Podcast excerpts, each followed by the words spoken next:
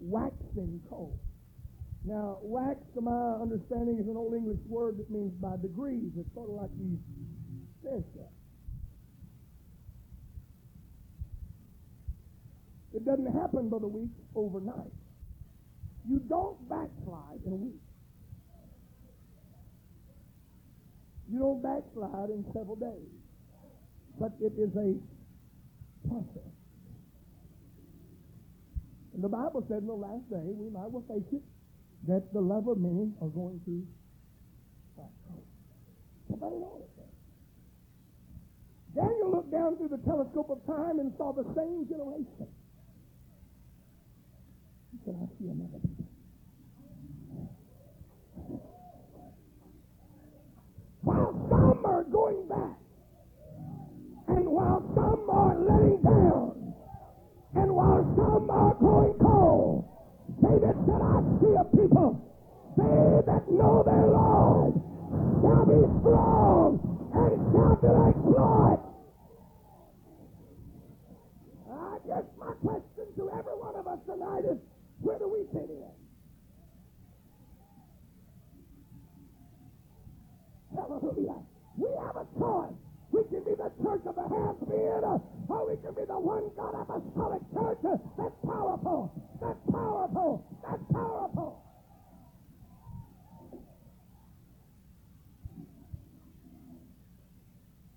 This is not a time to let up. On sin. I, I do not believe, I do not believe. That the standard is necessarily holy. I believe that holiness standard should be a result of holiness. But I've learned this, you can dress up a pig any way you want to, you're still a pig. You've got to change this pig nature. And, and standards is not holiness. You can have standards and not have holiness. I dare you to try to have holiness and not have standards. Daniel, when you got holiness, you've got standards. Standards are for protection. The Lord said, when the enemy comes in like a flood, I will lift up a shield to many things. And, and today is not a day, and, and I'm not going to preach a message on standards tonight. I probably will before this week is over. I think I got an inkling I might tomorrow night. I don't know quite, but it bothers me to see, and, and it's, I'm going to you something. Don't look on the negative side. While many are falling away, we got some great men that still stand up for the gospel. We got them. We got them. But it scares me, it scares me to see strong men in just little bitty areas of their life and ministry. Just a little. Just a little. You don't have to have a stick of dynamite to blow up a huge dam. All you need is to drill a little bitty hole or just cause a little bitty crack. And the perpetual water to seep through. It'll take time. But it'll eat. And it'll eat. And it'll break. I talked to a man not too long ago. I call his name. Many of you know him. And uh, he preached for me. And you might think he preached in this pulpit right here. And he pastors not too far from where I am in Atlanta.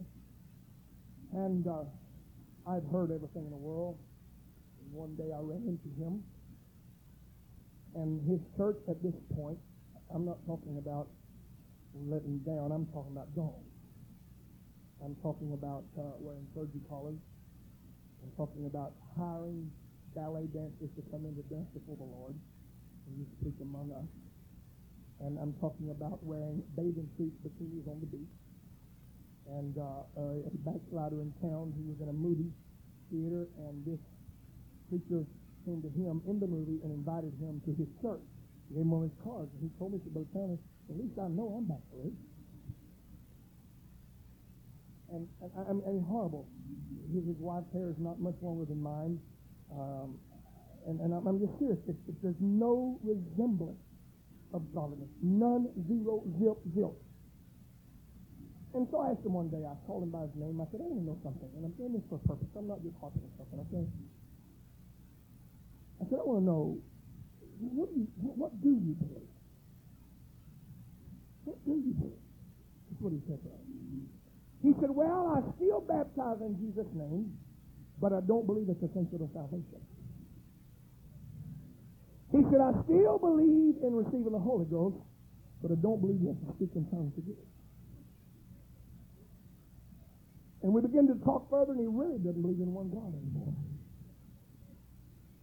I'm not telling you what I've been told and what the man told me himself. Now, this is where he, it really hit me. He volunteered this thing. He said, Brother Townley, and he calls it, since he started preaching, grace. Grace, Brother McDaniel, I guess, is the absence, Brother Medford, of all law. Of all law.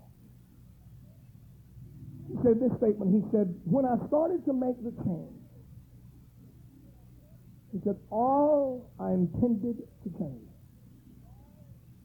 He said, I want to lighten up just on, a, on two areas. And this is what he said.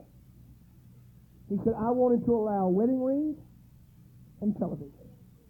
And that's all. He said, that's all I wanted to allow. And that's as far as I planned on it going. Look right now. I'm going to tell you something, brethren, and I, I, believe I'm preaching to the choir tonight when I say what I'm going to say. But just in case I'm not, you that have an ear, let him hear. I believe the most damnable, slick, sly, slithery thing that's in our midst today is video. I believe that with all of my heart. All it is is illegal television. And good men have been strong that thought they were the pastor of their church and they were the pastor of their own soul and thought they could handle it. They brought it in and put stipulation after stipulation. And today, the church is full of television. It's full of everything. It won't work, folks. It won't work. It won't work. I promised my church, and I, I'm, I'm very serious when I say this.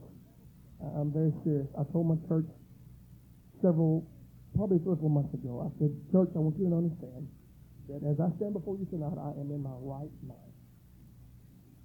I'm, I'm, I'm thinking right.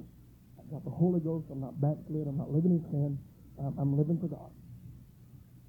I said, I, I founded this church. I started it. I'm the pastor, whatever that means. But I said, if I ever stand in this pulpit, Brother Ted, you were there. I said, if I ever stand in this pulpit and tell you I have reevaluated our stand. And the things that I once preached against are no longer essential. If I tell you that television is not sin, and that jewelry is not sin, and makeup is not sin, and split skirts is not sin, and, and, and all these ungodly things is not sin, I said, if I tell you that I've reevaluated this and really, you know, I said, I don't care which way I come from. I can say I never believed it or, or I really didn't understand. I, whatever, whatever way I want to paint it and color. I said, if I stand in this pulpit, I'm giving you authority while I'm in my right mind. Get rid of me. I said, keep your wife away from me. Keep your children away from me because I'm backslid. And there's no telling what I'll do to your family. I said, protect yourself. And I'm giving you authority. If I ever do that, get your preacher it's not backslid. I mean that, Brother McDaniel. I mean that with all of my heart. I do not believe, I do not believe that holiness standard is the answer to everything. Matter of fact, if you want to face reality, it answers very few problems in a lot of cases. You can have a church with sleeves down your fingertips and a bunch of junk going on inside. But I do believe it's right. And I believe it's godly. And I believe God is pure and God is pleased with it.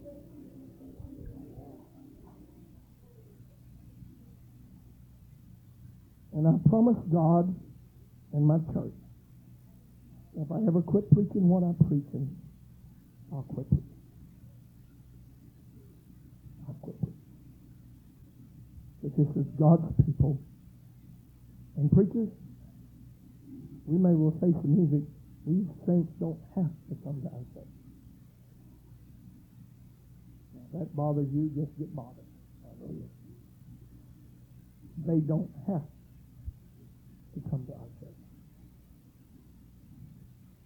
We do have an obligation to our saints. Is all right? Is all right, preacher?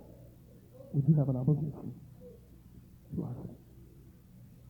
Turn your Bibles tonight to 2 Samuel.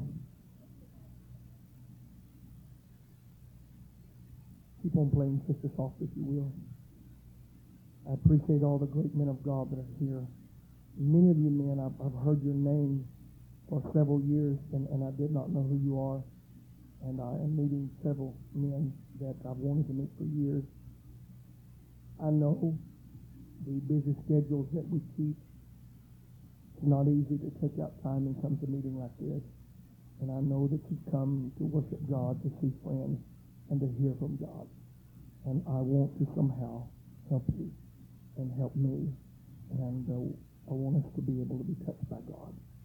I don't want to just preach a sermon, but I want to preach a message. Thank you, Brother Messer, for that tremendous, tremendous Bible study today. Tremendous Bible study. I, I love teaching. I love teaching.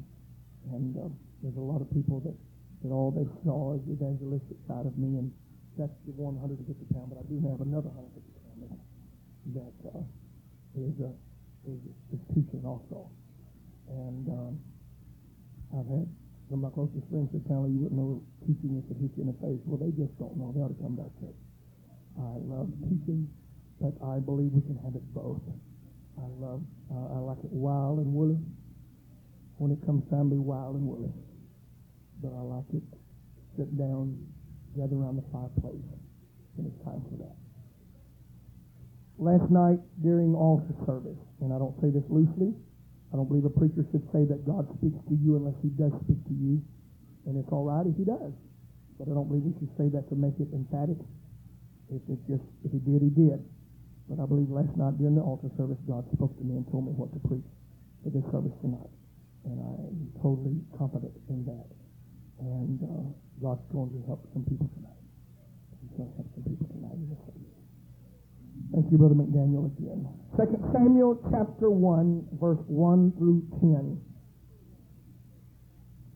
And then I'll be reading Revelation chapter 3 and verse 11. Second Samuel chapter 1. Now it came to pass after the death of Saul, when David was returned from the slaughter of the Amalekites, David had abode two days in Ziklag. It came even to pass on the third day that, behold, a man came out of the camp from Saul with his clothes rent and earth upon his head. So it was when he came to David that he fell to the earth and did obeisance. David said unto him, From whence comest thou? He said unto him, Out of the camp of Israel am I escaped. David said unto him, How went the matter? I pray thee, tell me. He said that the people are fled from the battle, and many of the people also are fallen and dead. Saul and Jonathan his son are dead also. David said unto the young man that told him, How knowest thou that Saul and Jonathan his son be dead? The young man that told him said, As I happened by chance upon Mount Gilboa, behold, Saul leaned upon his spear, and lo, the chariots and horsemen followed hard after him. And when he looked behind him, he saw me, and called unto me, and I, I, I answered, Here am I. He said unto me, Who art thou? I answered him, I am an Amalekite.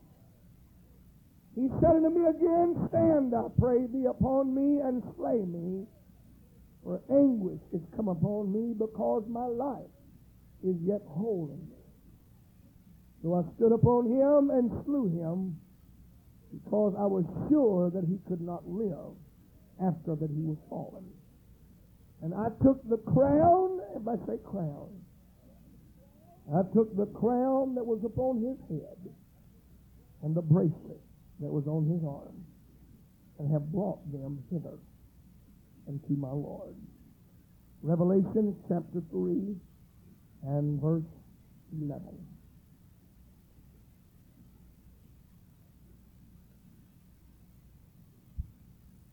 Revelation 3 and verse 11.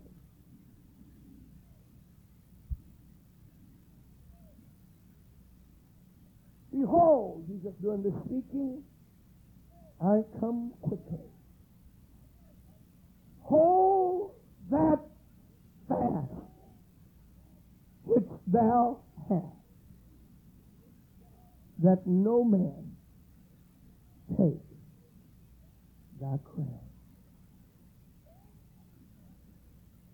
Behold, I come quickly.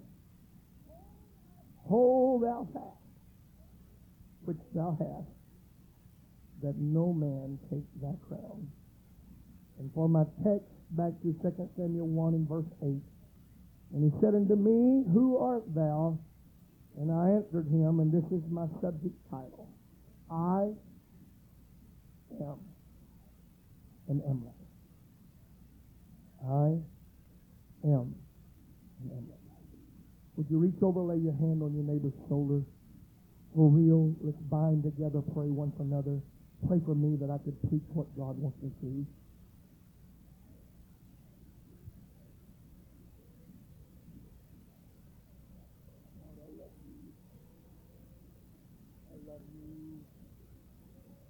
I love you. Ilama satala boko solomoni andala da boho satala bakayeto moho fandala bahaya. Lendo moko soso mo yandala bakatala mo sandala boho siatala boho saya. Jesus in your name. Jesus in your name. Jesus in your name. Hallelujah. God bless you. His name was Preambi. Preambi was a great African hunter. Preambi was not just a normal hunter, but he was a very, very skillful hunter.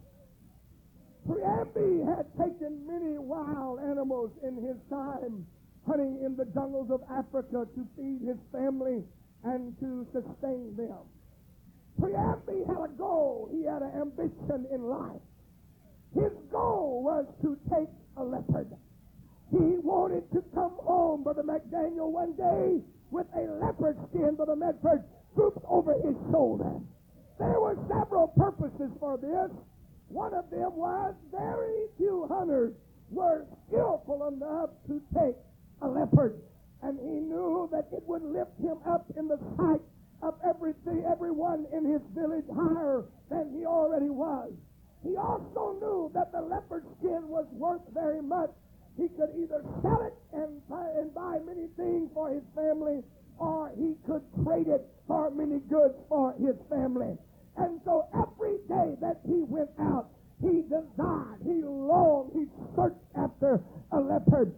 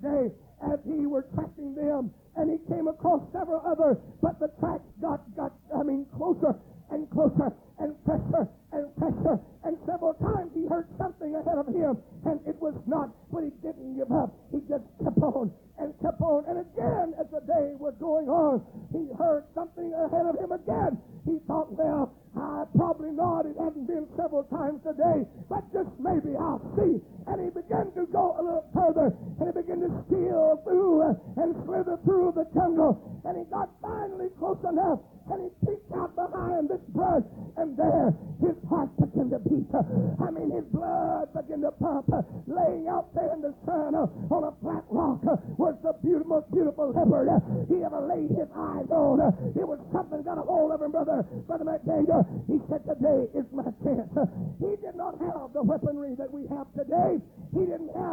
and things that we have. All that Priambi had uh, was a nurse stepped on his side uh, and a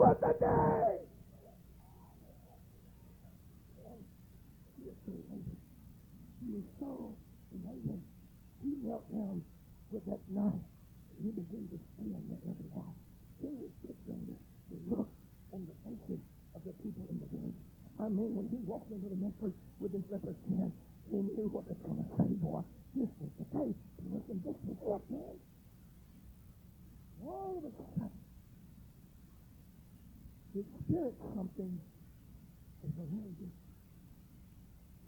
You ever felt something behind you?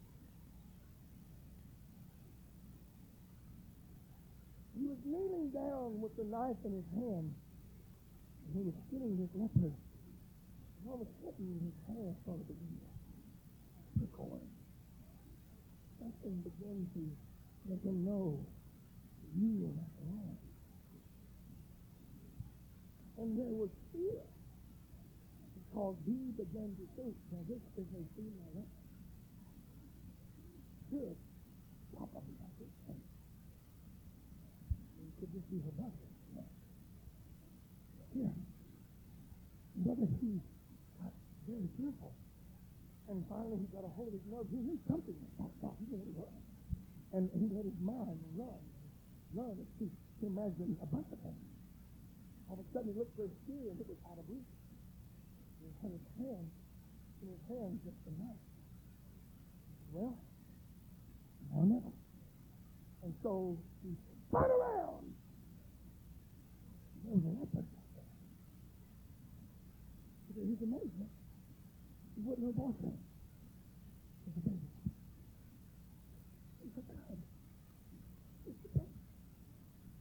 somebody got it. I mean, this dude just walked on the moon, man. He said, I don't want to have one leopard. I got two weapons. It was so small that a leopard, it wouldn't afraid of him. It didn't know. It wasn't wild. It didn't know. Just a baby. Just a baby. And he just walked over and picked it up. Like a little cat or, or like a little dog. And he took a vine and wrapped it around his body and he tied it off. And man, I mean, he, this guy, he was elated. He finally got the skinning job done and threw the skin over his shoulder, bundled his, bundled his joint up, and he took off, man. He took off. Andy was so excited. He couldn't wait to enter into the place of his day. And when he got there to the village, people were in the distance, and he took this, this leopard skin and held it out front for the bullet, and he took the baby leopard and put it behind him to the conceal. And they saw the leopard. They had heard him, Brother McDaniel, for so long that he was going to do it. They were not really shocked in their heart and they become, they, began to come and, and praise him. And, and, and man, I mean, just tell him how great a hunter he was. And they had really had confidence in him all along. And, and, and all this, and his family came, and he had a little girl, one little girl, one small girl, and, and she was so excited because everybody was proud of her daddy. Finally, he called her and said, come here, honey. Daddy's got something for you. And he pulled this baby and she what is it, honey? It's a baby leopard, honey. What are we going to do with it? He said, it's yours. It's yours. I caught it. I brought it home. Well, well Daddy, what are we going to do? He said, we're going to take it home. We're going to put it in our hut, and we're going to raise it. It's yours. It's, it, it, it's your pet to raise. Man, she, she went nuts. Man, she was so excited. And all the little kids gathered around, and she said, can I hold it, Daddy? And, and it was so kind. And, and several times in the story, I, I, I was in, I was in Brother G.R. Travis's office several years ago, probably, probably 12 years ago. And, and I picked up this little bitty book on trust ministry for kids. And this story is in the book. And several times in that story, they made reference to this leopard's eyes, that they were so kind and they were so simple. And the kids began to play with it. And about that time, the chief arrived, an old man that was not as agile as he was at one time. He himself was a great hunter in his day. But he was not as agile as he once was. He was an elder man, and now he was just the chief that stayed around the village and, and tried to give guidance and protection and wisdom to those that he was responsible for. And when he saw the leopard skin, he too began to praise Priambi for him being a great hunter himself. He knew that, that how the skill that it took to get close enough to track this leopard, to get that close, to take this leopard with a spear. And he, I mean, he began to just heap praises and heap praises upon him. And all of a sudden he saw the children playing over there, and, and he walked over among them, and he saw that baby leopard.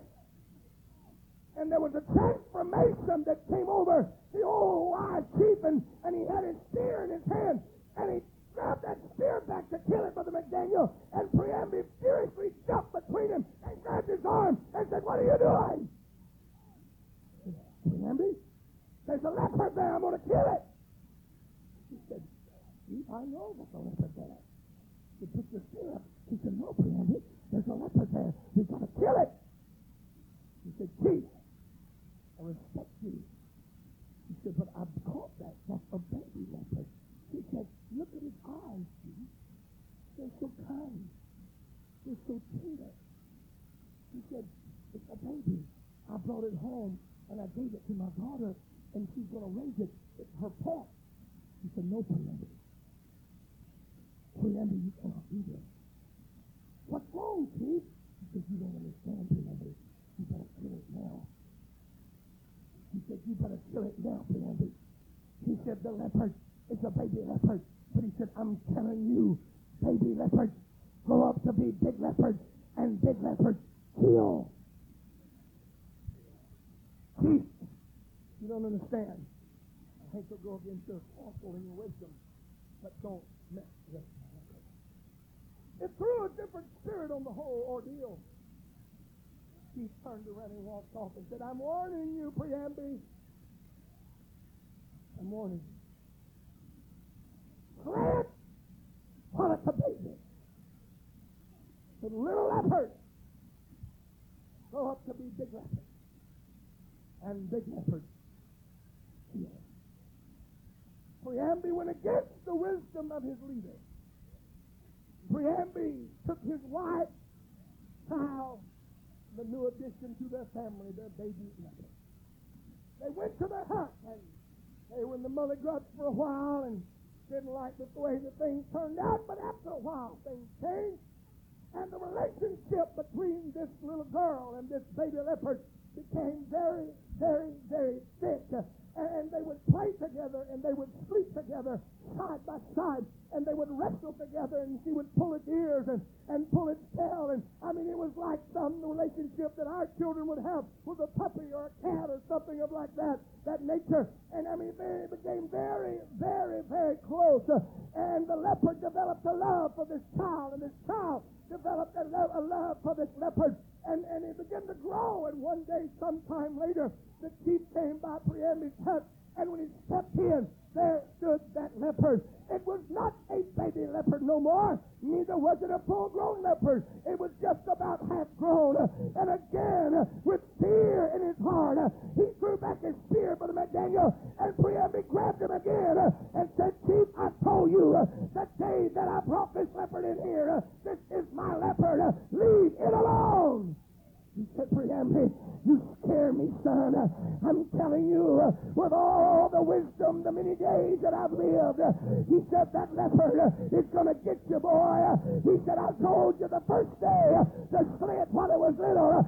He said, I'm telling you again, Preambi, little leopards grow up to be big leopards, and big leopards kill. You better slay it today while you can. Honor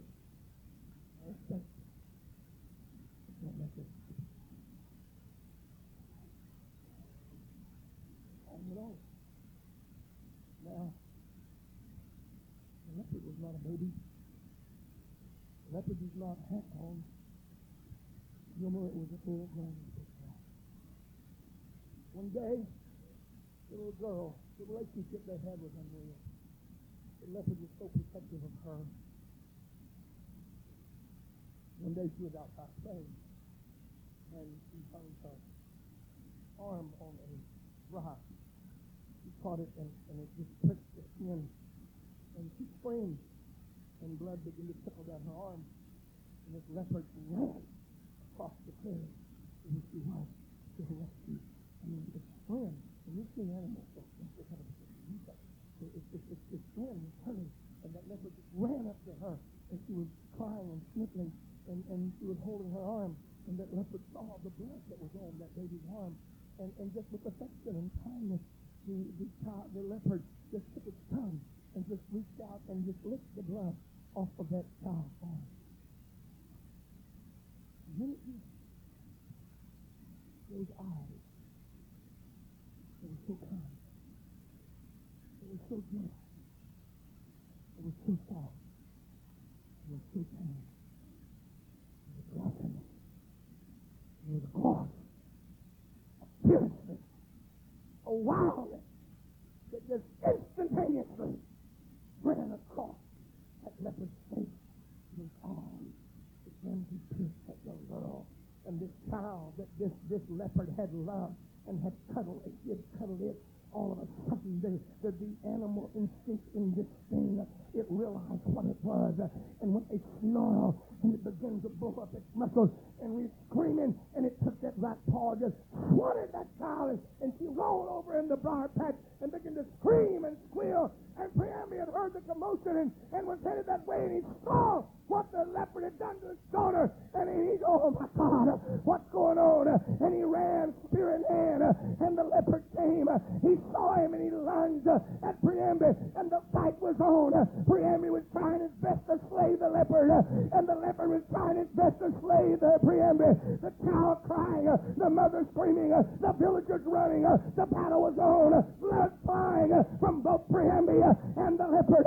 The chief, Brother McDaniel, he heard the commotion. He knew what it was before he ever got there. He knew what it was. He had dreamed about it. He had felt it. He knew it was going to happen, Brother Gilmer. He saw it many times. He warned him about it. He got there. When he got there, he was a wounded leopard, blood pouring from it, standing over the lifeless body of Priambi with his throat ripped out. I mean, his head laying at a grotesque angle, lifeless body. The old chief slipped up behind the leopard, and one last thrust with a spear took the leopard's life. Walked over to the lifeless body.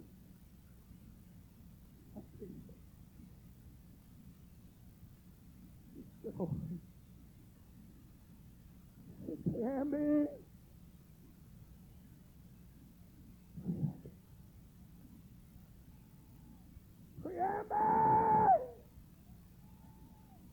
I warned you, boy! I told you,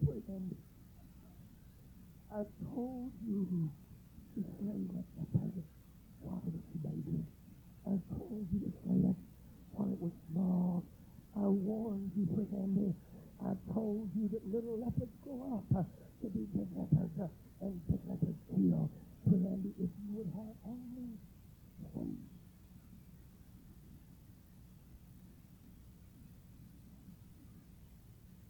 Story of the Amalekites did not start in the book of Second Samuel where we read tonight. But instead it started way back in the history of Israel. Amalek was the grandson of Esau. Israel was the descendant of Jacob. So there had been a running feud for a long time between them. It was Amalek that when the Israelites were in the wilderness, and they were in battle, and Aaron and Hur had to hold up the hands of the man of God, Moses, so they could win the battle. It was the Amalekites that they were fighting. It was the Amalekites that would hide, that wouldn't come face Israel many times face to face in head-on battle, but they would rather hide, and they would take the horse and the maimed and the blind and the cripple back, to slow, and they would pick them off one, eh, one at a time and slay them. And finally, God got fed up. Finally, God got enough. And in Exodus 17 and 4, this is what God said. He said, write it in a book and rehearse it in the ears of Israel that I will destroy Amalek until his name will not even be remembered. He said, write it down and tell it to everybody you hear. I said it and I will do it. You know the problem with you and I today, church? When God speaks of judgment and judgment does not come speedily, then we think that judgment's not going to come. I want you to know tonight, friend of mine, when my God speaks, it will come to pass. I said it will come to pass. Time means nothing to God. God's been here a long time, folks. Time don't mean anything to God. Four hundred and twenty years later. Go ahead, young person. Go ahead, mom and dad. Go ahead, sir.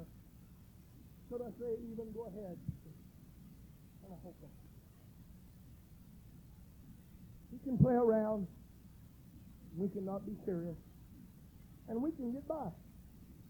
Many times for a long time. Mark it down. Judgment will come. Judgment is sure. I'm going to tell you something. The only reason I believe that God puts it off many times is the mercy and the love, giving us an opportunity. If that wasn't the type God he was, why did he send Jonah to Nineveh? He didn't send Jonah there to rub it in the face. He sent Jonah there to give him an opportunity. 420 years later, God said, okay, it's time. Samuel! Yes, Lord. I've got something I want you to tell Saul. I want to tell you something, child of God, and you listen to Brother Townley tonight. God never has used kings. God never has used generals. God has always used men of God. God always has and always will speak to the man of God. If God speaks to me as a pastor and they think God speaks to somebody in my church uh, as a saint uh, and it's two different things, I'm sorry. They're wrong. As long as I'm right with God, uh, as long as I'm living for God, Paul said, follow me as I follow Christ. If I'm their pastor and I'm a man of God and I'm walking with God and I'm living for God, amen. What God speaks to the man of God is right, it's holy, it's pure, and it will work.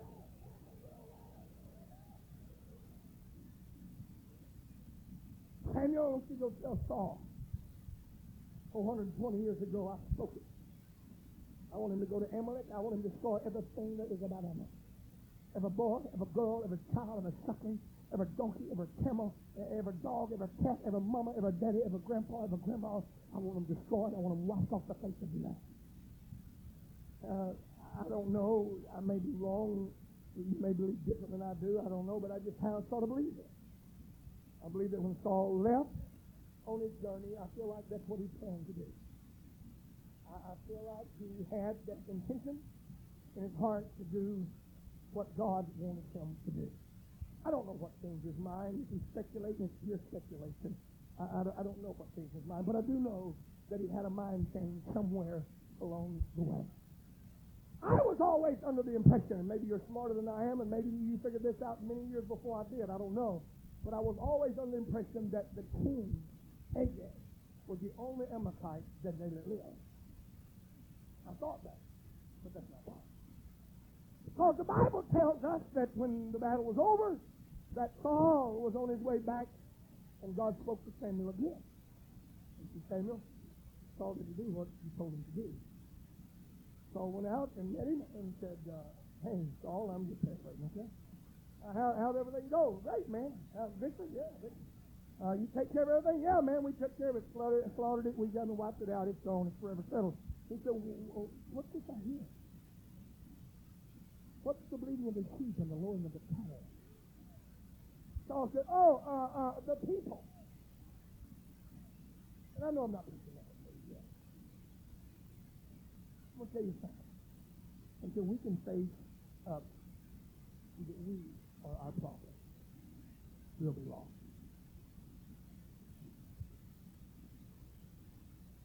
Okay, the people. What about this, uh, this in your church? Oh, this? Uh, Samuel meets Agag. Agag meets Samuel. Uh, Samuel, this is uh, the king of the Amalekites. Saul, is that what I told you to do? Did I tell you to slay some of them, or did I tell you that God told me to say you slay all of them? Bible lets us know that Samuel stepped out of the place of a prophet and stepped into the place of a warrior. I'm going to tell you something, saints. Many times we as preachers are made to do things.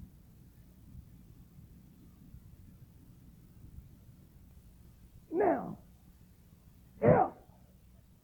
Agag was the only Amalekite that lived, that took care Right? If Agag was the only Amalekite that lived, then when Samuel slew him, it was over. But Brother Daniel, I read 19 years later. 2 Samuel chapter 1, David coming home, Brother Medford, from Ziklag, signed Amalekites. Where'd they come from? If Agag was the last one, where'd they come from? I have an idea. The Bible doesn't say. The Bible said the secret things belong to God. The revealed things belong to us. There's something he does not reveal, but I have an idea. Samuel, I don't believe, Brother Lee, was dumb enough to let warriors live. I don't believe he let grown warriors live. But he had to let somebody live. Somebody had to live, or David would not have fought the battle at Ziklag. Nineteen years later, there was an army of them. I don't know. What could it be? Come here, man, Brother Wilson, something. Could it be? And this is speculation. That Saul, in the midst of the battle, blood flying, squinting, to these awesome children this size and smaller, toddlers, and saying, hey, they can't hurt Israel. They can't hurt nobody. Why slay them? Could have took some three, four, five years old and just, I don't know how I don't know. But just some small children. Maybe it took them a couple old grandmothers that was hobbling and said, y'all can't hurt us. Take these children. They come and, and come on, hide with them. You Brother tell me that ain't Bible. No, it ain't. Something happened. Something happened. I don't believe he turned his back on 150 warriors and said, we'll let y'all live. That don't make sense, Brother McDaniel. Could it be? They looked at these small children and said, they're just babies. They can't hurt nobody. Nineteen years later, David is in camp. Here comes this guy with dirt all over his head, acting like he's all sad and in a mother grub. And I believe that he wasn't inside. You differ if you want to, but I'm going to tell the story like I believe it. I believe he was a hypocrite himself. He stumbles into David's camp. He still stumbles around a lot and just winds up places, man. He stumbles into David's camp and, and David said, Where'd you come from? He said, Oh, I've been over there where Israel's fighting with Saul and all them and more. And he said, Saul and Jonathan, David said, Well, how, how's it going? With David's love. How goes the matter? How's the war going? He said, Man, not good. What do you mean not good? He said, Well, Saul is dead and his son Jonathan is dead also. Well, tell me about it. He said, Well, I just was happening along. And I just happened to climb a mountain. And I just happened to see, oh, there's Saul. Liar. I don't believe happened along. I just was by chance I happened up on Saul, and Saul had already fell on his spear and was laying there, and, and he wasn't dead, but he was dying. And, and Saul heard something behind him and turned and he saw me and said, uh, Hey, who are you? And said, Saul asked me to please take his life because he didn't want to suffer, and so I just, uh, just politely, because, because he wanted me to, I, I, I killed him. I don't. I don't, believe that for him. Now let me tell you a story like happened. I believe this young man, for 19 years, had hatred in his heart. I believe he dreamed of this day. He didn't happen by chance up on Mount Gilboa while David was fighting the Amalekites over there. He was following Saul. He came up on Saul, and Saul had fell on his sword. And he turned around and saw him and said, Who are you? I can see a gleam in his eye. I can see something that just transformed him into a, a killing machine, if you please. And I sneering, and, and I can see him walking up to Saul, the Lee, and said, Oh, you don't remember me. Would you look very close in my face? Well, you saw me before Saul. It's been a long time ago. We had contact. Matter of fact, I was about four or five years old or something like that, and about 19 years ago, to be matter of fact, Saul, I was in a place, I was in a place called Amalek, and I was there as a young boy. I saw you, Saul. I saw you slay my mother. I saw you slay my father. I saw you kill my sisters. I witnessed it. Saul, I swore before God that day, I get you. I get you. I get you, Saul. All the men of God told you to kill me. You had your opportunity, Saul. Hey, Saul, I'm not four or five anymore. I'm not 21, 22, 25. I'm a warrior today, Saul. You know what, Saul? I'm going to take your life, boy. I'm going to take your life. And not only am I going to take your life, I'm going to take your crown too.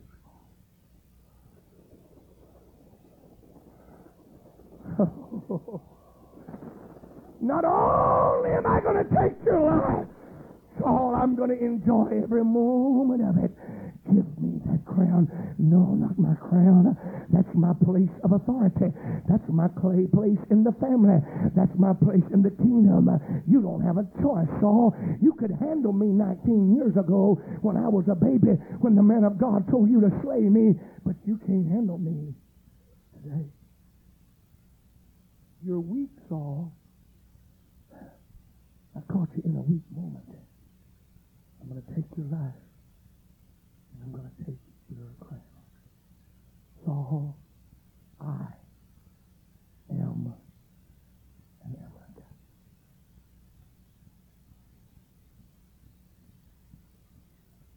Oh, God. But tell me, what is all this about leopards? And all this about Amalekites and wars have to do with us today in Camp Meeting 94 in Vidor, Texas. There are people in this building tonight. There are people in this building with the Holy Ghost. There's people in this building that no doubt have shouted tonight, uh, and no doubt possibly run the aisles. Uh, and if you hadn't this night, you probably did last night, or will tomorrow, or tomorrow night, or you did last week. Uh, and you've got some things inside of you uh, that you've lived with, uh, and lived with, uh, and lived with. when it began, it was not big at all. when it started some time ago, it was not large. it was just a little bitty spirit of lust. Uh, it wasn't really much to it. Uh, I mean, you know, it's sort of natural uh, for a man to look at a woman and a woman to look at a man. It's just sort of, sort of natural. It just sort of happens that way. And when it started, you weren't afraid of it at all. You didn't think much about it. But the men of God began to preach. The wise old chief, the wise old leader. He said, I feel something in the Holy Ghost. I feel a spirit. I feel an attitude that's not godly. It's not right. Somebody needs to slay it. I said somebody needs to slay it while you can handle it. I can see the man of God. Oh, God. I can see the man of God walking up. Come here, man. Come here. I can see the man of God walking up, putting his arm around a brother and saying, Hey, man, I've noticed an attitude that you've got. I'm not your enemy because I'm telling you this. But when I preach the word of God, you get your feelings hurt and, and, and you get offended and, and things are not quite right. And as your pastor, I'm not your enemy. But I'm telling you, sir, get a hold of this thing and kill it while you can. Because one of these days, it'll be bigger than you are.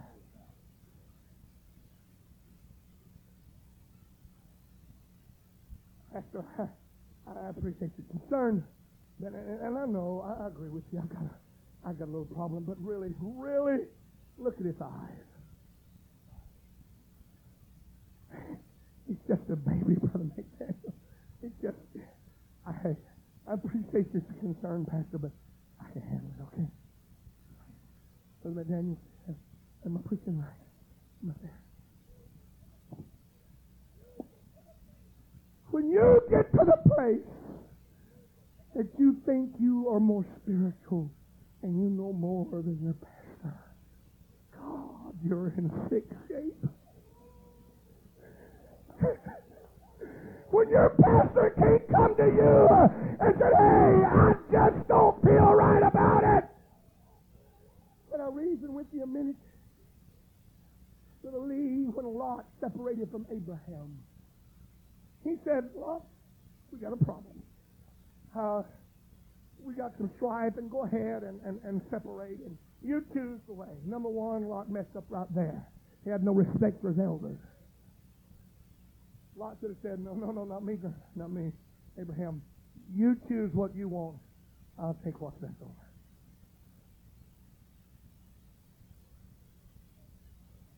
I'm going to be honest with you, I'm not an old man, I'm not a young man, I'm just a young crippled guy, okay?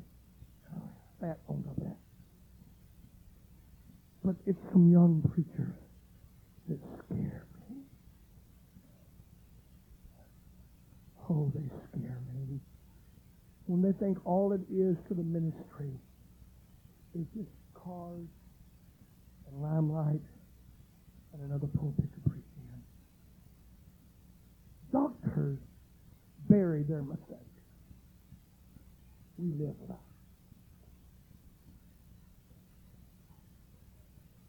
If I would have been there that day, Brother McDaniel, Brother Medford, if I'd have been Lot's pastor, if you'd have been Lot's pastor, we could not have taken the Word of God and said, now, Lot, you know, a lot of people, they say, show me, the, show me in the Bible, I believe it. You show me in the Bible where I don't need to move over there and take this job, and I'll believe it. You show me in the Bible where I don't need to marry that young man. I know he don't have the Holy Ghost, but he's praying. You show me in the Bible where that young man, hey, he's got the Holy Ghost. That young lady, she's got the Holy Ghost. Yes, she might have the Holy Ghost, but I, am not. Hey, show, me where it's wrong. What? If I'd have been his pastor, I couldn't have said, now, now, now, Lord, right here in Jeremiah 26 and 20, it says that you don't need to move in the direction of Sodom. And then right over here in Daniel 8 and 24, it says that if you will, a couple years later, you're going to move a little closer. And then flipping right back over in First Chronicles 24 and 31, it tells me in the Word of God that you're going to wind up buying a piece of property and you're going to live in Sodom and Gomorrah. And then right over here in Matthew or John 18 36, it says that your daughters are going to marry some perverted gods uh, and they're going to get all mixed up in this. And, and then right over here, three years later, it says right here in Isaiah 4 and 2 uh, that, that the angels are going to literally have to drag you out of Sodom uh, and it says right over here that your wife uh, is so infested and permeated with sin that she just can't keep her eyes off her. And you're going to lose her also. You're just going to barely make it out with you and two daughters. I couldn't have told him that. But the duplicity, you know what I could have told him? What? Something about this move scares me, boy. Got this little buzzer system. I don't know if you guys have got it, but this belly I got, it's got one thing in it I like. It's got a buzzer system, Memphis. I just get this little feeling in here. Because it just ain't right. I can't prove it by the Bible. I can't show you scripture that it ain't right, but it just ain't right. Lord, I don't I can't prove it, son. But would you just take the wisdom of the man of God it's not a right move. Well, I have the Holy Ghost. Go ahead. I, I, I can't make you, but good luck. Young lady, go ahead and marry him. Good luck. You're gonna need it. Have fun. We'll be right here. It all falls down. We'll see if there's enough left over. Piece you back together. Put you together. See if we can make a saint of God out of you. Possibly. Possibly. But if you're not careful, that little spirit of lust will grow and grow and grow and grow. And one day, you'll find yourself in the bed of adultery or fornication. And you'll hear something behind you. And you'll turn and Who's there? Who is it? Oh, you don't remember me? I am that little baby spirit of life that the man of God told you to slay and dig out. But you thought you had it under control. You thought you could do what you wanted to do. And I'm here today. Not only virtues, and not only am I going to take your life, but I'm going to take your crown that God has given you. And your life will never be the same. You will never be whole. When was the first time you went against the counsel of your pastor? Oh, but, but tell me, I just felt like he was wrong. I'm going to tell you something. Now, again, I do believe the Bible said, follow me as I follow Christ. I don't believe just because we preachers were right. I want to establish that. Brother Wheeler, am I right? But the Bible does say that obedience is better than sacrifice. Preacher, I believe, and this don't lift me up, this loads me down. Young lady, if you were in my church and I were your pastor, and I were to give you guidance and counsel that was wrong, as long as I was not leading you into sin, I don't believe God would hold you accountable. I believe it's my baby. If you'll obey the man of God, as long as he's not leading you in sin, you'll be okay. I promise you. I promise you.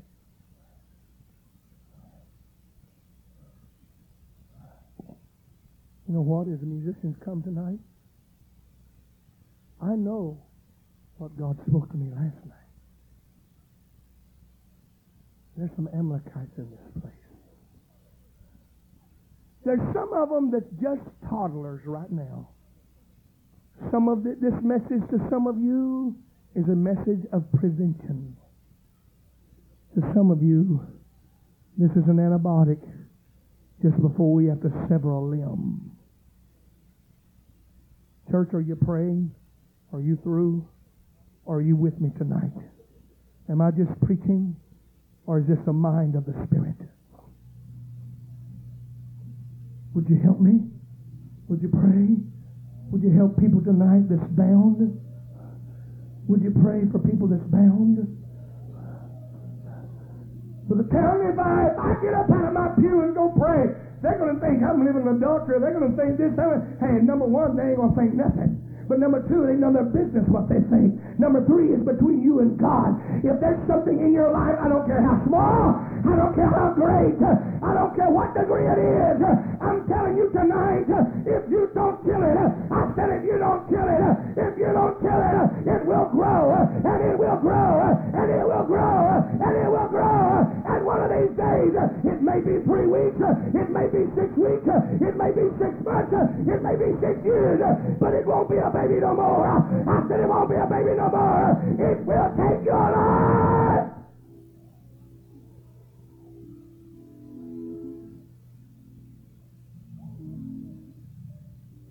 Four weeks ago Sunday, my wife is my wife is a very quiet woman, a very godly woman.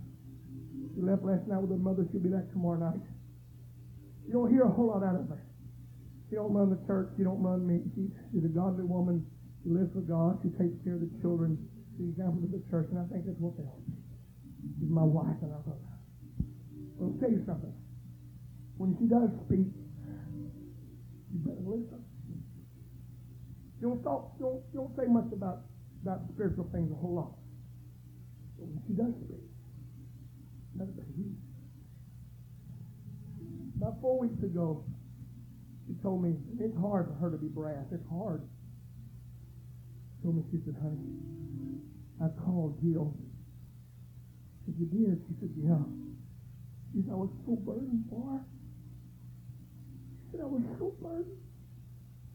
She said, she said honey, I, I never talked to nobody like I talked to her. Jill was the woman that was doing some sewing for my wife. She'd been baptized in Jesus' name, never had the Holy Ghost, never been to our church. Her brother was a preacher. And she was a diabetic, 47 years old, and, and very sickly woman, had one glass eye, only last lost eye, and had heart blockages, and lived on borrowed time, and my wife had such a burden. And she called her and said, Jill, you need to come to church. You to come to church. Jill, she went into her sickness, and that, that's so hard. My wife just went through that. She's but telling I put pressure. She said, I mean, I put pressure on her. Jill's husband has been around the truth for 15 years and has denied coming to church, thought it would not come to church, would not have nothing to do with it, told his wife he would divorce her if she came. On Saturday morning, my wife talked to Jill. Sunday morning, four weeks ago, her and her husband both were in our Sunday morning service. I normally teach at 10 o'clock, and then one of my two assistants preach at 11 o'clock, and we gear 11 o'clock up for outreach, evangelistic, stomp down, pray them through service. So that morning, we're teaching on prayer. They begin to move. And here sat Jesse and Jill right back here. And closer at 11 o'clock, I went over just, I just kept on. It was moving, and I knew I was touching them. I knew they were they were being moved by God, and they were enjoying the service. And, and I looked at, at, Brother Darrell and I said, "Forget it, son. You ain't gonna preach this morning. I just gotta just gotta go and do what I feel like doing." And and I kept on, and we gave an altar call, and the church wept and prayed and cried, and and, and they they, they come. Saturday on the way over here, I stopped by Plainview, Louisiana and attended Jill's funeral.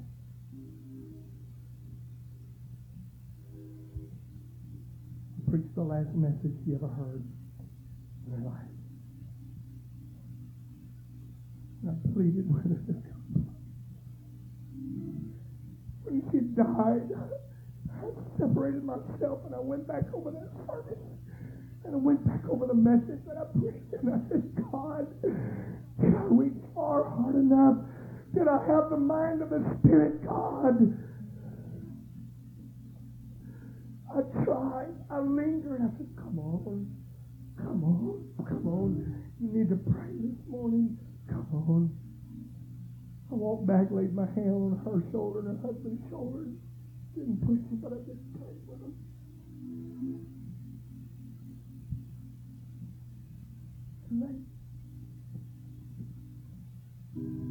For her. I want you to stand. I don't want nobody leaving, nobody going to the bathroom. It's not time to be dismissed. Every head bowed, every eye closed. It's too late for her, but it's not too late for you. Are you praying, church? I ought to be able to hear some voices. I ought to be able to hear some voices. Does anybody know how to intercede anymore? Does anybody know how to intercede anymore? Hey, sir, ma'am, young lady, young man, is there something that you just have not been able to whip? Come on, keep on praying. They're coming. Is there an Amalekite in your life that's growing bigger? Some of you have done things in the last year you'd have never dreamed that you'd have done. You'd have never dreamed that you'd have let down. I can't believe this altar's not full. I don't want you to come just to come. I don't want you to come just to weep. If you're weeping for somebody else, weep where you are for right now. You can come in a little bit. But there's people in this building of all ages.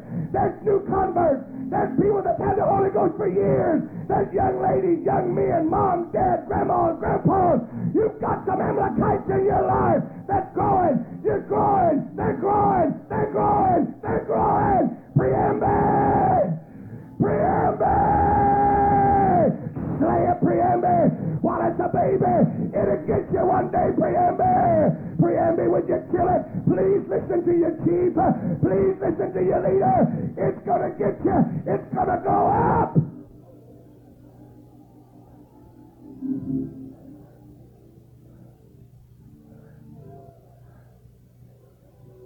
Preamble.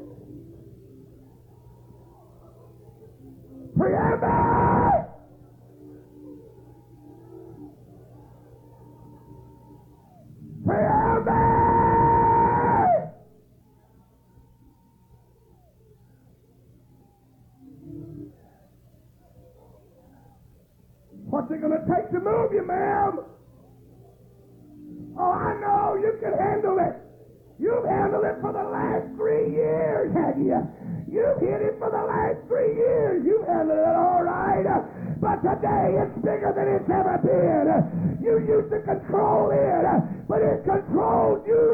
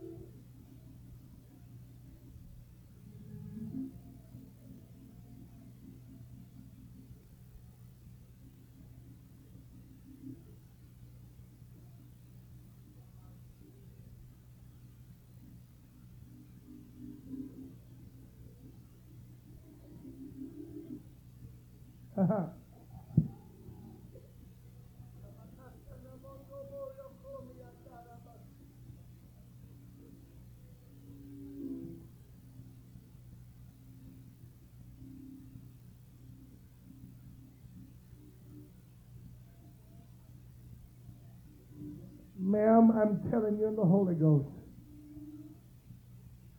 you're not going to hide it much longer.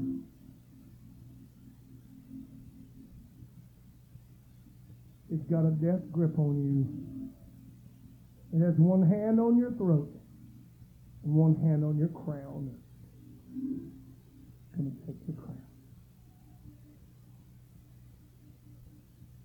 I ask one more time. I know I preached what God wanted me to preach. There's others that need to come. You come. You ought to tear out of that pew. You ought to run and scream to this altar.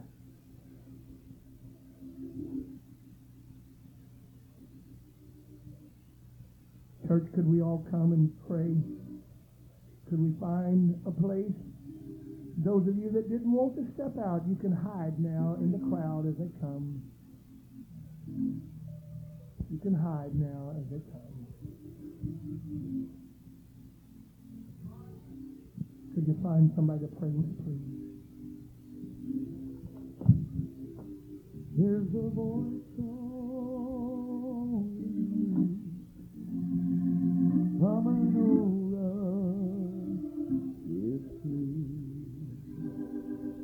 and